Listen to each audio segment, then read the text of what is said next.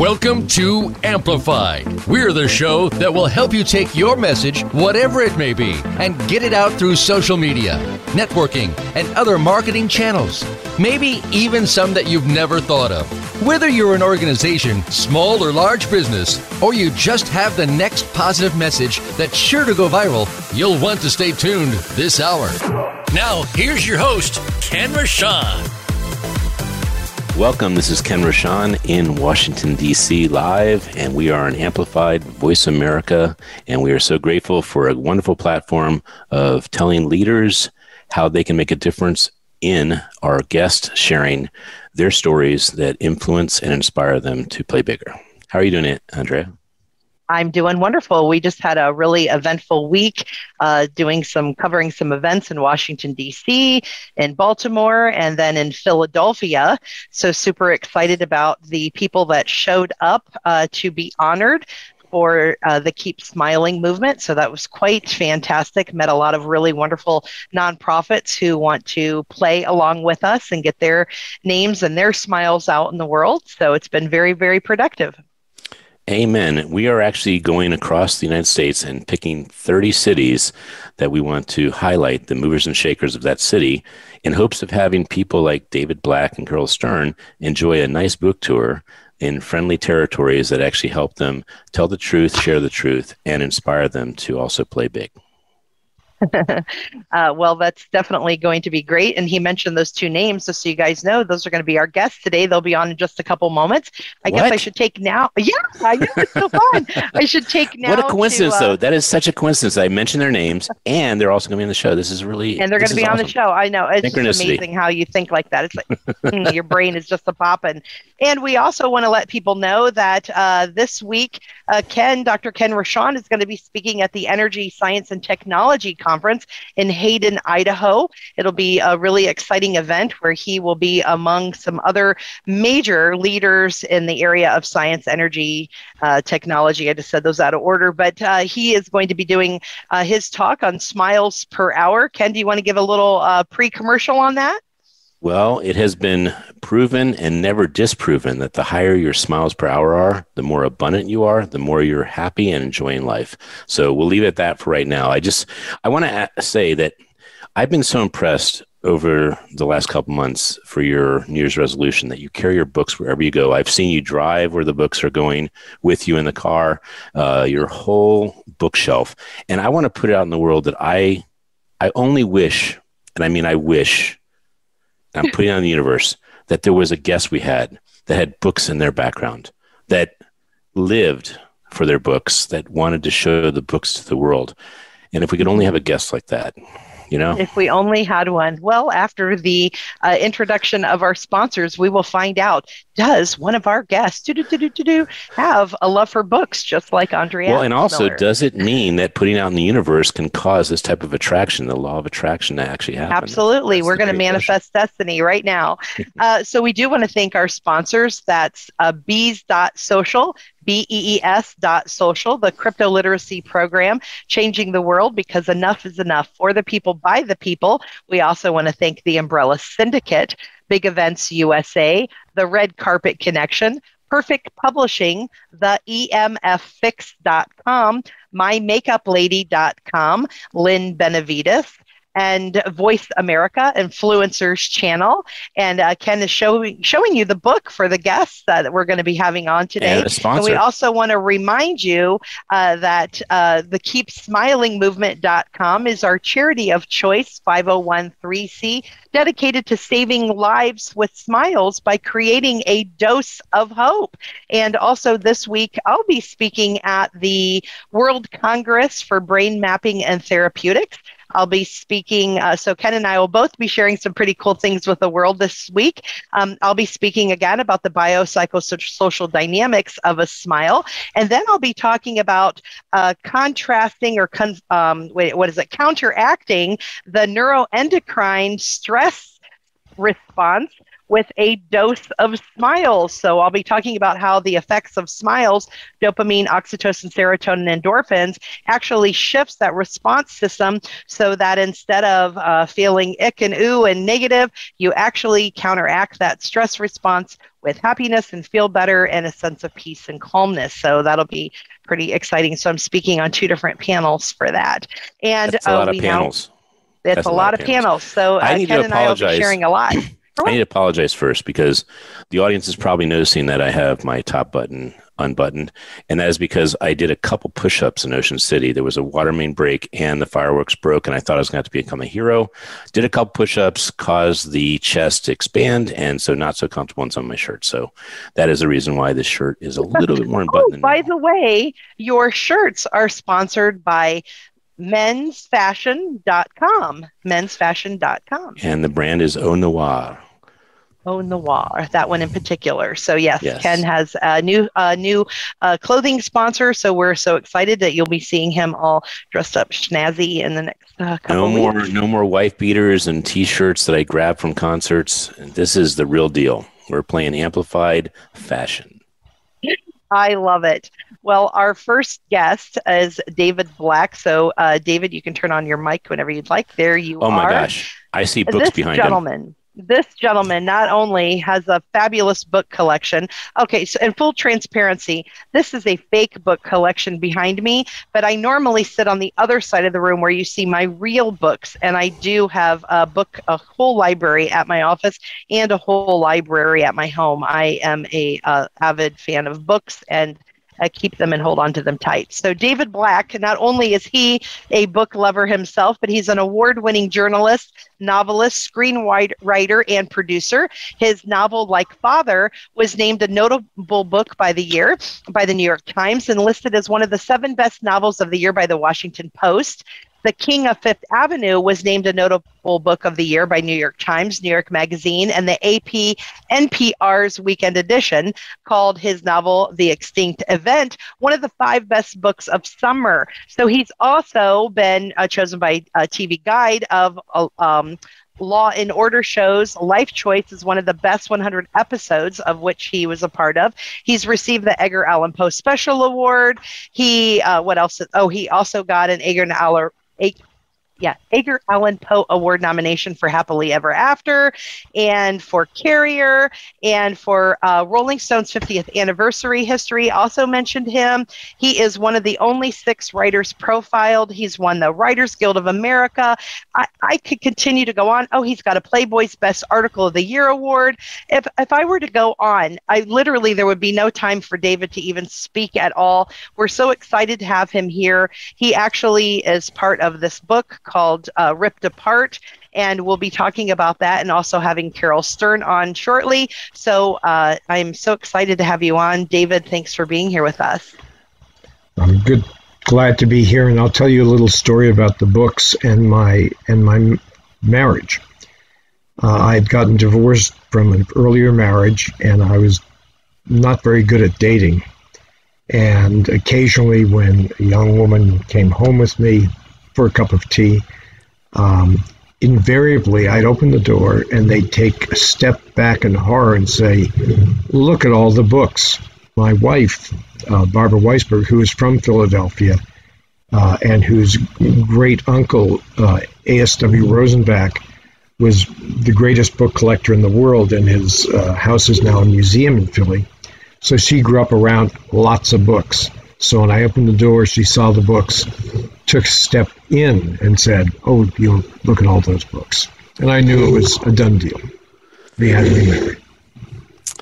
Well, that is a that is a very good sign, and this is only a small part of your book collection. Is that correct? Yeah, there. I've got about ten thousand books altogether. But it's we're a family of writers, so my wife gets you know whenever we do a project, you get a little library that helps you decide. Um, how well you can fool the public into thinking you know what you're talking about. So you have a very large book collection that is not being represented in this photo. Uh, I have. Uh, it's a house full of writers. My my wife is also a writer, uh, and, and we both ended up oddly. Uh, we met about 26 years ago and got married. The third uh, week that we were married, I was going through some memorabilia and found a play uh, playbill for a production of Waiting for Godot, and Barbara said, "Oh, I remember seeing that production at the Writer Stage Theater on East Third Street. You must have seen it the same time I did. I started. I was a kid actor. Really? If I had Oh, nice. paid attention, I could have looked into the audience and said, "You in the third row." We're going to get married. Not immediately, but soon. um, but uh, uh, so it was a little fated to be. I did ask Barbara to marry me on the second date. I knew from the first date, but I cut myself shaving and bled all over, so I didn't think it was the moment. Uh, but on the second date, I said, "I'm I'm ready. You're you're the one for me. Um, no pressure. Take as much time as you want." And she looked deeply into my eyes and said, "Are you out of your frigging mind?" And it took me two years to woo her. Did it? Two years. so you said uh, previously that you had about ten thousand books. Yeah. So I'm enjoying a uh, an Audible Elon Musk Ashley Vance, uh, and it's probably about eight or nine, ten hours, and it has been so enjoyable. But I don't know if you knew this about him, but he read ten hours a day when he could, when he could, and he polished. And I'm talking about in second, third, third grade, he had read every book he possibly could in the two libraries that were close to his town in Really? uh, Pretoria.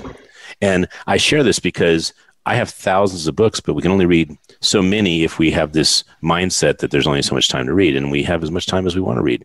So, of the 10,000 that you have, what percentage do you have read? Well, Umberto Eco, who has a huge library, was once asked, Have you read all these books?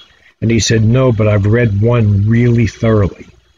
Um, I would say I, I w- haven't read all of them through, um, but I've used all of them because what happens, as I said, is I'll get involved in a project like Ripped Apart, the project with Carol, and um, that's it.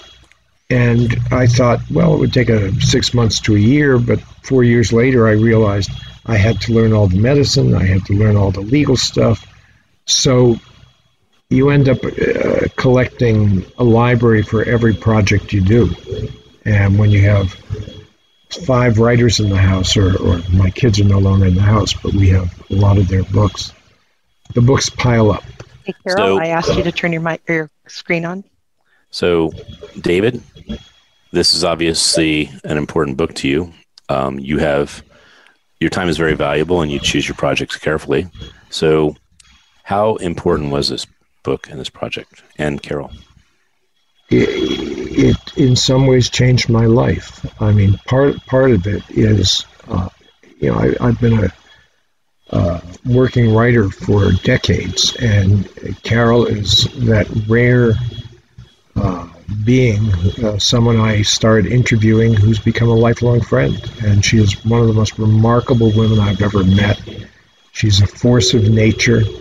And her story uh, the first two times i talked to her about we knew a mutual friend about doing the story i thought well a medical malpractice story. After the verdict you can't do a better narrative about malpractice. But Uh, and the third time i talked to her i realized that with the background of the failure of the american healthcare system this is a story about love that literally defied death and Carol can tell you more about that. I mean, as she will, because this show is a result of this book, and I can't come up with any other reason that this show could have happened except for this book. How many books have you done that your name is on the front cover? Mine, Mhm. uh, I think about 14. I have six unpublished novels I wrote when I was very, very young, and thank God they're not published, and a book of poetry that I go on Amazon, buy up copies to destroy every chance I get. So, of your 14 that are on Amazon and have your name on the front cover, how pinnacle was this particular project?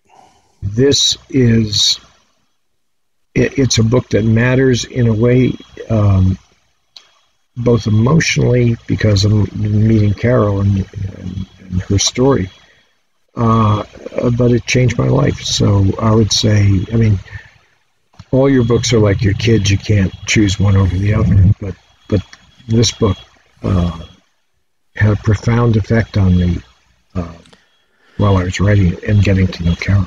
Well, we're, we're going to uh, take a deeper dive into you, who you are, and your story. But I, I just want to say that I echo that sentiment because when I was offered the opportunity to cover this book launch and I heard what the book launch was about, I was honored that I could even be considered. And when I saw the energy that Carol exudes and her truth, and also the friendship and the energy between the two of you, I knew I was in the right place. So that really speaks to why a show would happen after this. That also speaks to why a campaign has to happen forever on this. So, mm-hmm. David, one of the things we're excited to always share with our audience is the creation of the who someone wants to become. And we start with where they were born and their childhood and their parenthood and some defining moment that caused you to be who you are.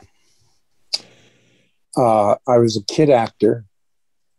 And when I was 12 years old, um, the Summer Stock Theater uh, Equity Company, uh, I used to wander down to my dressing room by a longer route so I could peek in and see the ingenue, a woman named Cansino, who was usually in her underwear, and I was 12 years old. So it seemed a logical thing to do. And one day as I passed, I heard a woman sobbing, and there was a very beautiful woman sitting in Cansino's dressing room. And I was introduced. This was her cousin Margarita Cansino, and she was drunk. I've never, it was the first time I remember smelling liquor on an adult's breath. And she saw me peering in. She had been complaining about some guy who did her wrong. And she said, Well, maybe you wouldn't treat me like that, would you, kid? So why don't you, you and me, let's get married. Years later, I realized Margarita Cansino was Rita Hayworth. So when I was 12 years old, Rita Hayworth asked me to marry her. And I guess it's, I think it's probably good that I said no. I said, well, I'm 30 minute call. I got to get into my makeup and wardrobe. And that changed my life. I mean, in ways that are still incalculable. Uh, I would say so. And uh, where were you born? I was born in Boston, Massachusetts. Uh, and when I was one, my parents moved to Springfield, Mass, which had the country's first court mandated integrated school program called the Springfield Plan. And they even made a movie called the Springfield Plan. Hmm. And uh, my parents moved there because they were lefties. My father was a Trotskyist. And he would put me to bed every night with good night, sleep tight, wake up bright in the morning light, come the revolution may be short and bloody. I didn't know about bed bugs. When I heard uh, years later college friends with kids saying, you know, don't let the bed bugs bite, I said, wait a minute, what happens to the revolution? and uh, what else about your parents? Um, the my father, uh, I come from uh, on my mother's side three generations of uh, Jewish atheists and socialists. On my father's side, three generations of Jewish atheists, socialists, and gangsters. And I found out my family were mobbed up when a cousin, when I was around 12, 12 was a big year for me, said, you know, our family are Jewish mob. And I said, well, how do you know? He said, well, I went to a bar mitzvah and everyone's middle name was the. That's a very good name to have. Prepositions are not utilized yeah. enough in names these days. Harry the horse, Benny the nose. Super. So, um, going onward, when did you decide you would be an author? Well, I I started writing. I actually I started trying to get public, getting published when I was seven years old, and for me, you know, the the crisis came when I got out of college, and I had to decide whether or not I'd continue acting or or continue writing or both, and writing one out because I could have more control over. You know, I could be the casting agent. I could be the locations guy. I could be the stage manager. I could be all the actors uh, because you just make it up.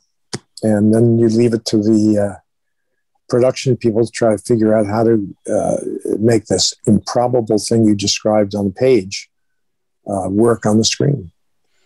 And what was your first book, your first project that did get published? The first book that got published was uh, called Ecstasy and it was a book about the one paranormal experience which was being studied uh, in laboratories, scientific laboratories. And so I thought, was a, I was a child of the 60s, and this was uh, late 60s, early 70s. So I, I wanted to see what all the mysticism that the counterculture was bringing in with it, what it was all about. And so I went to every lab in America and England, which was doing exper- experiments and out of body experiences, because a third of the people in any population have them. And when you have them, you've got particular brain waves. So something is happening. We just don't know what it is. So I thought that would uh, give me a chance to try to figure out how that fit into our worldview. And I figured out that the um, mysticism or the paranormal are, is not against the Western rationalist tradition. It's the Western rationalist tradition at the end of its rope. We can explain anything, uh, including the inexplainable, inexplicable. How was that experience uh, doing your first book? Was it a success? Was it a failure? It was. It, it got great reviews. It became uh, a bit of a classic in paranormal uh, fields circles. Uh, I, I made a very drastic mistake in my career, though, because I just followed what interested me. So I would do that book on the paranormal. I did two books on medicine. I did a historical biography of the man who created the style of the Gilded Age in America, and as re- and then novels, and then screenplays. And so there was a period when it appeared, it was apparent that people thought there were a number of David Blacks out there. One who was a biographer, one who was a science writer, one who was a novelist, one who was working in television and movies. And if I'd been smart, I would have, whatever my first book was, just sequels. Hmm. Ecstasy at the seashore, ecstasy in space, ecstasy goes to camp, ecstasy goes to college. And then you develop a niche. And yes. uh, I thought there was enough just to try to write as well as you could. So, medicine is not too far off our topic of the choice of book that we are talking about today. What, what about medicine did you write about? Carol's story is extraordinary. For four years, she took care of her husband, who, because he was misdiagnosed by the doctors, lived with his internal organs on the outside of his body. Four years. And the, the opportunity to do a book about the American healthcare system from the street level, from what it's like for the people who really experience it, not the 1% or the 0.01% who can afford the best healthcare in the world, but ordinary folks like us. Mm-hmm. And um, and I realized it was also as much as a love of a love story as it was uh, medical or legal story. And Carol and Gary literally had a love that defied death. How'd they find you? We had a mutual friend, Carol you you tell how we found. Actually, let's bring Carol in as a bio then. At this point. Oh, good, yeah, let good. me let me get her read here. Hold on just a moment. I uh, pulled away and. And Carol, you look wonderful. You look sunny. You look like the summer is uh, right around you, and that you have come inside from the sun with your beautiful smile. I just watched a boat drive by. Did you? Oh, nice. Yeah, yeah. So Carol lives right on the water. Great place. Yes, Carol is the wife of Gary Stern, the subject of the up well, the biography Ripped Apart Living Misdiagnosed. It's a true story of one of the largest medical malpractice awards in US history. It's a real life account of how a husband and wife's love was tested during the darkness of times and how that duo's love was tested. The major story points are threaded throughout the book, and it was been written by David Black, who's our other guest, and it has just been released here this last month. And it's really about her and how they met and how they loved and what happened uh, in the situation with his life through his misdiagnosis, the malpractice trial, and then today, um, after his passing, how uh, Carol has been fighting to make sure that things like this don't happen again. And she is going against the American healthcare system and wants to make sure that people understand that this doesn't have to happen to them. So it is a beautiful thing. Uh, to have her here with us today so she can chronicle his life and how his life can have an impact to make a difference on others. So, Carol, I wanted to just uh, acknowledge you that so many people could have this happen and they disappear in depression, they disappear because they don't know they can make a difference. And I see your spirit, I see your leadership, and I see that you are attracting um, the type of people that can echo and amplify Gary's um, what he had to pay, what he had to pay in order for the truth to happen.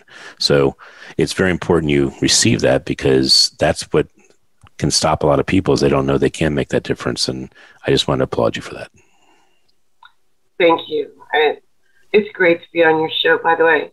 Uh, I can't say that I'm doing anything by myself.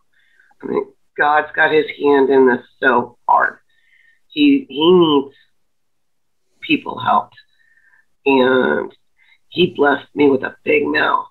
So, and after everything that Gary went through, all the pain and the suffering,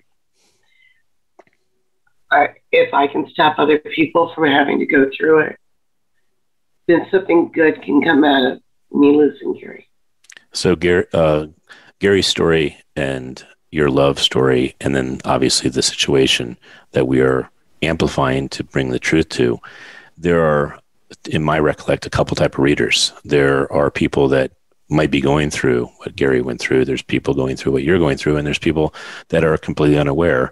So if you read this book and it, you got this book handed to you a year before Gary's diagnosis, misdiagnosis, what would have happened? If I had read this before, then Gary would not have gotten his medicine that the doctors gave him. I would have fought from the very beginning instead of believing the doctors because so I believe them. So let's go a little deeper there. What I, I understand why you'd believe a doctor because a doctor has gone to school. They are supposed to be the expert and they are supposed to be taking care of you on every level they can. So the but share share how that actually sh- shows up um, more specifically that you could take action and save Gary. There's different elements too. I mean, we didn't have insurance. So when you go in there, they're only doing the bare minimum instead of doing all the proper testing. Doctors were coming back with tests that were inconclusive and they made assumptions. Can we stop there for a second? Yeah. Can we stop there? So each time you bring a point up that could be covered in the book, um, I want to see how the book and how you would address that particular part. So you didn't have enough insurance, or you did not, you were not well insured to receive the the treatment that Gary deserved, and that any human in America deserves. So what do you do at that point? Say that one more time. And David, if you'd like to chime in at any point based on your uh, knowledge of the problem, be, by all means do so. Did you want to comment on that? Yeah, yeah. Carol, Carol first of all, she learned, she, she went to school. She learned everything she had to learn about her husband's problem. And she, in fact, even invented a kind of gasket on a body pump that she did not patent. She put it out there for anyone to use, and doctors and nurses are using it all over the country, probably all over the world this very day. Do you want to talk about that, Carol? About- Ken, can we, for the audience, since uh, Ken and I had the pleasure of reading the book, other people haven't. Will you say what his, uh, what what he ended up um, dying from, and what what the situation was, and what was the misdiagnosis, so that we can frame people for what's happening? Thank you. Let's let's start, if it's okay, to start with a misdiagnosis. Mm-hmm. Sure. They wanted to assume that Gary had a flare up from Crohn's disease, so they treated him with prednisone and Toradol. If Gary was having a Crohn's flare up, it would have been perfect. But the test they did showed inconclusive. They didn't do an endoscope. Instead, they sent him home, and the doctor said, next time you need to stop being a self paid patient. Red flag. Saying, we don't have insurance, which we didn't. And then he ended up back in the hospital because I was still giving him the medication. They did surgery on him twice before they realized it's not a Crohn's flare up. He had an ulcer, and because of the medication we gave him, it perforated. They didn't tell us that. They just kept saying, "Oh, Crohn's, Crohn's," trying to hide it, making things making things worse. They cut into Gary intestines, which started fistulas, which is basically a hole, and it got worse and worse and worse. And they kept treating him for Crohn's for four months, even though they were coming up to me going, We don't know what to do. He's going to die. I'm like, well, I know what to do I and get him out of here. So I Googled where to take him. And that's how I moved on to that. Unfortunately, because his intestines were open for all the world to see for over three years, and he had so many fistulas, he couldn't eat. So he went five years without eating, three years without any, eating anything at all over three years. Everything was intravenous, everything was an IV, which is TPN. Now, TPN will survive patients. People are put on it with for different reasons all the time. However, God did not intend for us to live on TPN. So it works, but it starts affecting your other vital organs because they're being overworked when they shouldn't be. Mm-hmm. That's what happened to Gary at the end. He succumbed to his body shutting down because he couldn't handle it. So, so every let's day. Cut, let's cut in for a second, Carol. Uh, explain to the audience what Crohn's is. Crohn's disease is a intestinal colitis, right? Crohn's and Crohn's and colitis. Colitis is it's the only difference is the placement, really. Um, it, it, it affects your intestinal organs, usually your small intestines, although, you know, you're large. You have also got diverticulitis that can be misdiagnosed for Crohn's, things like that. It's basically um, somebody that has Crohn's, their intestines are not as strong as others.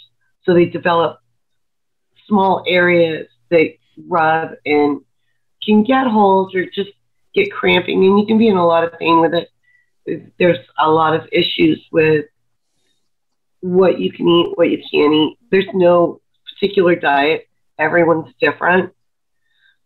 And the way I described Gary's Crohn's, because he went into remission. You, it's like being diabetic. Once once you've been diagnosed, you're going to have it forever. But 2000, he got medication and a small surgery, and he went into remission. Well, his Crohn's, his intestines, was like a beautiful sandcastle. It's fine. You can look at it and, and admire it all you want, but don't cut into it. And that's what a doctor did. He cut into Gary's intestines without knowing what he was doing. Yeah, he knew how to be a surgeon, but he didn't know how to handle a Crohn's patient. And it started a reaction where Gary just started developing holes all in his intestines he was becoming septic. So when his uh, body took over and his intestines started coming out of his stomach, he wasn't being septic anymore. It was just stooling on his stomach. It's it's not easy to listen to,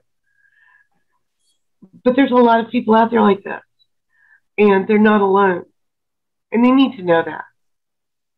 It's and let not- me give a little bit of context to what Carol's saying. So, um, so Crohn's disease, it's an inflammatory bowel disease, um, and like she said, it does affect everybody differently. But often, you know, people have severe di- diarrhea, abdominal pain. The lining of the wall becomes extremely sensitive to all kinds of things, and it can trigger it where the person then um, is then um, so inflamed and so bad that it can not only cause you know extreme fatigue, fatigue and dehydration and um, so forth from the diarrhea. But then, because of the irritation in the lining of the wall, um, those holes then allow uh, leakage of that uh, the fluids Septic. to get into the body, which causes the septicemia and so forth um, that she's talking about. And then, so a fistula is when it's more than a hole. It's like a little channel canal where there's stuff that can get caught or and stuck in that tract, which then make it even worse and create more problems. And so that sometimes uh, some bowel, when once you touch it or irritate it, it now continues, uh, uh, triggers another irritation, and it just continues on. And uh, and so um, and it varies for everyone so it can be quite challenging for people to uh, deal with. And so if they catch it early sometimes they do things where they pull out ha- part of the intestines or they um, skip part of it. There's other things that can happen but once you're in the mi- mix of of crazy in there then it's often difficult to get ahead of things. I couldn't have said it better myself.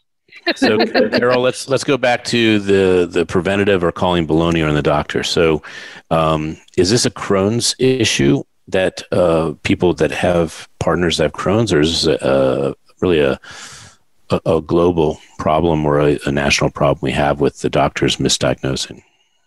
It's a global problem. It's it's you're going to have so many people have underlying conditions. It doesn't mean the rest of your body's going to fall apart. Mhm. But if you don't take care of the rest of your body, that's going to attack even worse. So, what are the questions when asked, uh, insured or uninsured, that prevent these misdiagnoses from happening? Insured or uninsured, It doesn't It- really matter. Yeah, it doesn't how, How do matter. you check? you treat the patient for the conditions, for all the conditions. And if you're not getting a positive result, then you do a different test to find out what exactly the issue is. If the doctors did all the testing that they needed to do, then they never would have given him the prednisone and toradol. They would have known his Crohn's wasn't active. They need his Crohn's active. Thank They, you. they, they, they did it. Gary was right. His Crohn's was fine. He had an ulcer. Understood. So we're going to uh, have David chime in. David, you are the person that had the uh, uh, more of a periphery of the situation. With we're able to research and write as needed to happen without the emotional connection to Gary directly. So, what would you say to add to what Carol just shared? Well, I developed an emotional connection to Gary through Carol. I mean, Car- Carol, if the book has any virtue at all, and I think it has a lot, uh, it's because of Carol. She is the most open, extraordinary, omnicompetent. I mean, you know, we're, whatever she sets her mind to, she does. Uh, you know, her mother told her never to take no for an answer, and she doesn't. Um, and I, I think the uh, Carol's courage, and you showed some of the pictures, Ken, um, of Gary. Her courage was astonishing. I mean, you know, what Carol and Gary went through was as hard as the pioneers went through, you know, uh, opening up the West in America. It was, and in a way, it was just as lonely. They were there on their own, having to do what they thought they had to do in a hospital. In hospitals, they're schizophrenic. On the one hand, they're there to help pe- people heal. On the other hand, their bureaucracies and even the the uh, uh, nonprofits have to look at the bottom line, which has nothing to do with healing. And uh, Carol wanted to write this book as a map for other people, not just people who are suffering from Crohn's, uh, but for anyone who goes into a hospital and has a doctor who doesn't want to answer your question. You have a right to know and understand and get second opinions. And doctors, uh, unfortunately, sometimes think that they're they're gods. So let's talk about that map for a second. You are going to the doctors because there's a problem. You don't know what the problem is. Would you navigate us through um, a scenario that's not so pretty, that it doesn't look like it's going right, and how you can get it back on course? Carol, because that's that's exactly what Carol did. Yes. Carol, would you like to answer that? before you even go to the doctors, Google as much as you can about your symptoms so you can ask more questions to the doctors. And it really depends on the answers you get from the doctor and the connection that you get. If you have a doctor that's talking down to you, or if you have a doctor that's trying to talk over you, you knock him off his pedestal and say, well, thank you very much, and walk out. Don't stay with that doctor. Or if you have a doctor that's looking at the computer and they're not looking at you, you're in the doctor's office waiting to be examined, but he's not examining you. Well, doctor, you know, my right foot hurts. Well, don't stand on your right foot. Get out of there. Find out what is wrong with your foot. And you wouldn't be- believe how many doctors will do that. They're so busy looking at their watch going, oh, I've got 12 minutes for a patient because that's all the insurance company allows. Mm-hmm. 12 minutes, 12 minutes. You know, they're in and out and in and out. No, it takes more than 12 minutes to figure out this body and your body. All right. So Google all you can to know so you can ask questions.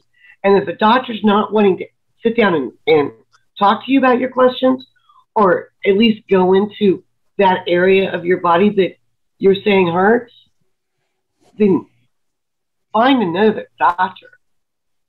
Don't stay there. I don't care if it's an ER doctor or a surgeon or whatever. It's just there's good doctors out there. There's fabulous doctors out there. So that let's go to that for a second because in my world of social proof publishing authors speakers leaders etc there's something called google which you did mention earlier where you can actually google how good is this person and reviews come up is this something that is possible with doctors absolutely you can google anybody you can google right. anything so everyone gets reviews. And then uh, i guess another poignant question would be have you ever diagnosed something like this before and and finding out the success? First thing you want to google is what your symptoms are. So you can see the different areas. So you know what kind of doctor to go to. Right. You know and and and figure out you know what they are. And you can't trust all reviews i mean with anything you're going to have bad employees mad employees ex-wives you never know who's sending those reviews at that so you have to look at all of them right. and google the hospitals that they're affiliated with see how their reputation is and, and, and learn as much as you can about your body or your loved one's body. I didn't do that with Gary. That was my mistake. And I'm hoping that other people can learn from what I didn't do in time. If they can learn, okay, I'm going to Google this. This is what's going on. I need to find out what this is about. Oh, okay. No, I don't need to go to a dentist. I need to go to a pathologist. Something, whatever it is, to to help with whatever your condition is. And trust in yourself and your inner voice. If you go into a doctor's office and you don't feel comfortable with what the doctor's saying, walk out. And if a doctor's giving you a prescription because it's a new medicine and you just saw the pharmaceutical rep leave, don't take it. Say no thank you because he's just wanting kickbacks. And they do that too. Oh, yes. You know, and that needs to stop. But don't even get me started on the insurance companies because they don't like me. I, am sure they don't. So let's talk about someone you do like and love. Gary, do you want to share with the audience who Gary is? Because he isn't just a subject of a book, he's obviously someone before the book that was doing some great things. You want to share who he was? Gary. Gary Brian Stern, my husband, the most handsome, magnificent man that could have ever walked into my life. And for me, he had a beautiful smile. He was very distinguished in a joking way. He had more than one type of, of he, he, could get along with everybody. everybody loved him. And he treated me like I was better than a queen. I I did not deserve to be treated as well as Gary treated me, but you couldn't tell Gary that. He the love that that man showed me was something that sorry Ken, sorry David, I didn't know men knew how to do. I thought it was a woman thing. And it sounds it sounds a bit notebookish. Notebookish. Yeah. Well, I really I mean my mom raised five girls and a boy. So I saw the woman's side to it. I never saw the guy's side to it. And I just didn't think men could love as much as women could. I did. That, that was my stupidity. They can't. Gary did. He he loved me more than life itself because he suffered through all that pain to make sure I was okay. Well, it yes. shows how amazing you are that you attracted somebody like that. Thank you. Yeah.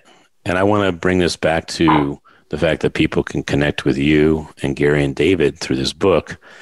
Um, it's on Amazon. How else can people get the book? How's the book going? Is it going to become a movie? David, you want to answer that? We're, uh, Carol and I are working on a uh, limited uh, TV three episode, uh, three nights, two two hours each episode script, and and that's another thing. Carol had never written a script before, and there are people in Hollywood making enormous amounts of money who aren't as good as scriptwriters as Carol. Uh, she she researched writing scripts the same way she researched medicine, and she has an absolute solid grasp of structure. Um, so it's making my job easy going, you know, working on the script after after Carol kind of basically staked the claim. Hmm. Can I have a little disclosure in there? Of course, um, disclose it. I'm dyslexic, and when I graduated high school, I only had a fourth grade reading level. I had to overcome that myself. So it can be done. That's beautiful. And Carol, you and I have something in common in that if it wasn't for someone we loved, we wouldn't be in this hot seat right now. My mom uh, was diagnosed with dementia and then Alzheimer's, and I became a caregiver. And the reason I was pulled to you and was so excited about supporting you is I know what it is to have someone not intentionally put you in a in a thought in a place that says I can't let this be without making my life more important.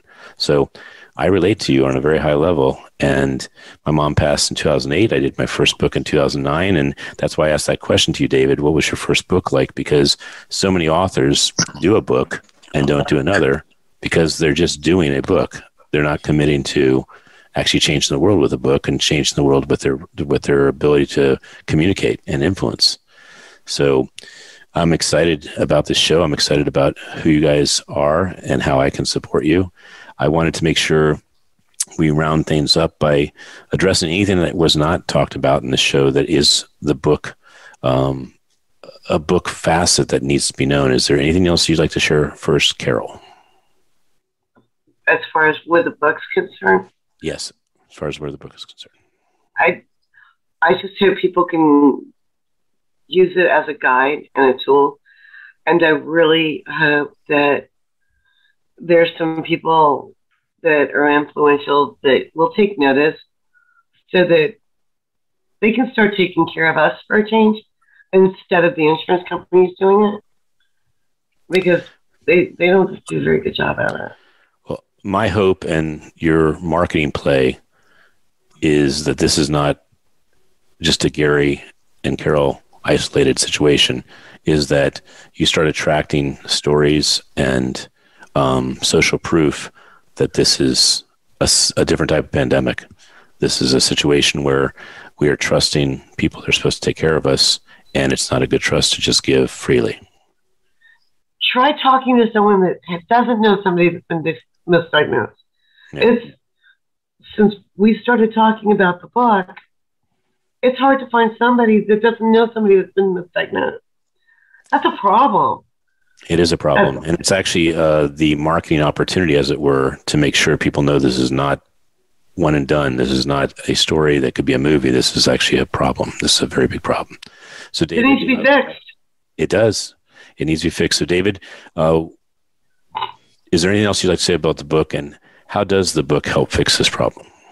Well, it, it, it lets people know a they're not alone. B it gives them a map of how to deal. Uh, even something as simple as what Carol said. Ask your doctors anything, and if you don't understand or don't like what they're saying, keep asking. Um, we're trying to encourage people to send their stories to us either through our uh, Ripped Apart blog page or on Amazon. And our dream would be to get Carol in front of Congress, talk about healthcare on the normal level, the street level, not the experts, not the big shots. Have someone like Carol talk to Congress about she had to she had to fight her way from local politicians up to Obama's White House um, before she got help for for Gary. Uh, but Carol was used to taking on presidents because when she was a child, she answered the phone, um, Grand Central Station, and it was Richard Nixon calling her mother. He said, Who is this? You're not allowed to talk to the president like that. So Carol is fearless. She'll take on presidents, hospital systems, but she's also completely selfless. She is, uh, in the book, Carol talks about having angels who helped her she herself is an angel and she's helped me. And what what is a, a big takeaway from the book that you had as kind of an epiphany? Um, that someone could be a as courageous as Carol, and that she was able to make me feel safe enough so I could ask the hard questions. All right. I think Andrea, is there any other question you'd like to ask before we go to rapid fire? No, we need to go to rapid fire. So. Okay, so we're going to start with David, and go to Carol. These are questions, quick answer, quick question, quick answer. So, David, you first. What book changed your life? The Magic Mountain by Thomas Mann. I read it in college, and uh, it changed the wiring of my brain more than LSD did. I've read it. Yeah. I've read it three times since, and every single time I read it, it's an epiphany. And I will say a pre-show one was Paul Goodman, "Growing Up Absurd." So growing Up Absurd, yeah. Oh, for any right. for for uh, meaningful work is the other one of the other great uh, tragedies of um, not just American uh, society but the world society. Meaningful work, awesome. and when David, I grew up, I'm going to have yeah. to cut you off because we have to be in rapid fire. So that Scott, means sorry. we're going to short phrase, rapid, short rapid, title. Yeah. We love what you had to say, but okay, for the rest of us, for time. Got it. Full. Carol, book changed um, your life. Bible. Bible. Would you like to give a second? sorry. Would you like to give a second one, or would you like to stay with just Bible? No, Bible. Okay, you got it, Andre. Okay. Um, I want to know what song re- that you play to really jazz yourself up to get you moving, David that's that's a, a, a wonderful question because I write protected. And when I was a kid, I spent three years backstage one of the last vaudeville houses in America. So the music uh, is show tunes, vaudeville, jazz, actually awesome. anything that's good. Okay. Carol? All right, Carol, just the title of the song? I'm proud to be an American. I think that's nice. Cool. Awesome. A movie that inspires you, David? Uh, I'm going to give two. Um, Just the, the titles, please. The Seventh Seal by Ingmar Bergman and The Magician by Ingmar Bergman. He's our Shakespeare. Awesome. Carol? Awesome. This one's going to be a little different for you. The Hunger Games. Oh, wow. That is different. Mm. All right. Andrea? Um, I want to know when you were a little kid, what did you want to grow up and be, Carol? Just so a one word phrase, two word phrase. A nun. David? David, how about you? I didn't want to be a nun. um, I, have always wanted to be a writer, a storyteller. Carol's awesome. the storyteller. I'm the writer. Back to you, All Ken. right. Fine, final question is what quote do you live by, David? Um, there, there's uh, Benny, I forgot his name. He's one of the ABBA group. He's also a poet. And he wrote a poem called Saventa's Happiest Day about a guy who's been through a terrible night and he's sitting on the stoop in front of his cottage and saying, Life isn't as bad as it could be, and the coffee will be ready soon. Awesome. And Carol? I don't know if this is a quote, but it's one I do all the time. Smile at someone and they'll smile back at you. Boom. Perfect. That is Got the it. way to segue into you both are invited into the dose of hope, dopamine, oxytocin, serotonin, endorphins, 800 page wallop of hope, 12 volumes, and both of you have such beautiful, inspiring stories. I am e- elated that you would be part of this, and I hope you accept that you would reach 10 million people or more with your stories. So, would you please join us in this dose of hope? Of course. Of course. So the pay it forward is that you actually give it to someone else, one to four people, so that they can also share their inspiring stories and we keep growing in hope. So David and Carol, you guys have been amplified. You are beautiful, wonderful, spirited leaders, and we are so excited that we are part of the journey with you to help not only tell the truth, but to have people be brave enough that it, the truth will actually change the world. So thank you very much.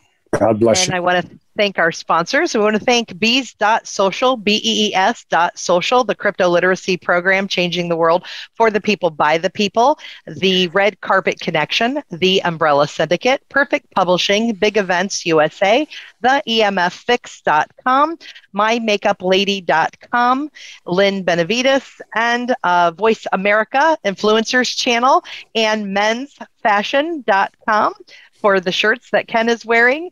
And we want to remind you the keepsmilingmovement.com to come to that spot to make your donations. That's how we thrive to help other people to save lives with smiles by creating a dose of hope. And also, that's where you can submit your legacy story. Scroll down to the legacy button, push that, fill out the form, send it, and you now will be a part of a dose of hope for the future.